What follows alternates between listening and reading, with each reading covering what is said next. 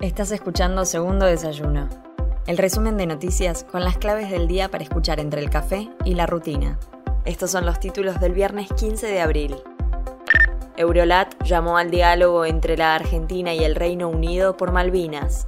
Los copresidentes de la Asamblea Parlamentaria Euro-Latinoamericana, que finalizó este jueves sus deliberaciones en la ciudad de Buenos Aires, renovaron el llamado a la reanudación del diálogo entre Argentina y el Reino Unido por las Islas Malvinas.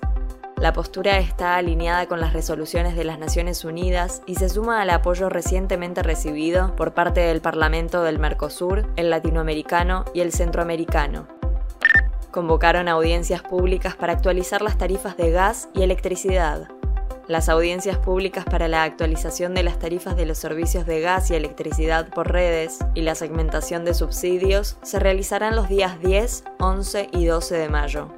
La Secretaría de Energía informó que los beneficiarios de tarifa social de gas no serán alcanzados por más incrementos en 2022 y que para la mayoría de los usuarios residenciales de Edenor y Edesur, exceptuando los beneficiarios de tarifa social, las facturas de luz tendrán una corrección en promedio del 17%.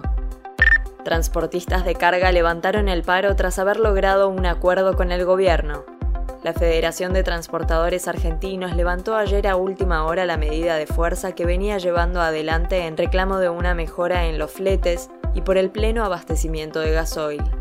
Tras casi cuatro horas de reunión en la sede del Ministerio de Transporte de la Nación, se acordó un aumento del 11% en la tarifa de referencia hasta el mes de marzo, mientras que respecto a abril se resolvió un 20% total.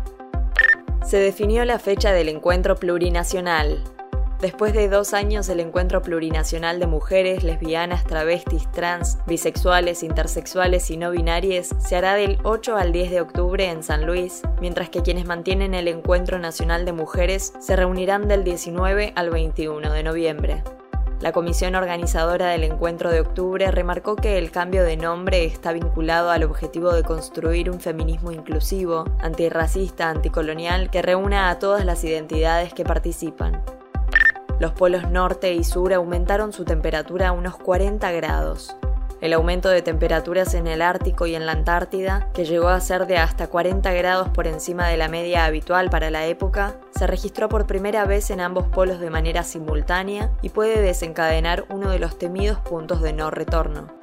El Servicio de Información y Noticias Científicas advirtió que el aumento de temperaturas continuadas en el Ártico, junto con las olas de calor registradas, están relacionadas con el deshielo del permafrost, que intensificará las emisiones de metano en la atmósfera.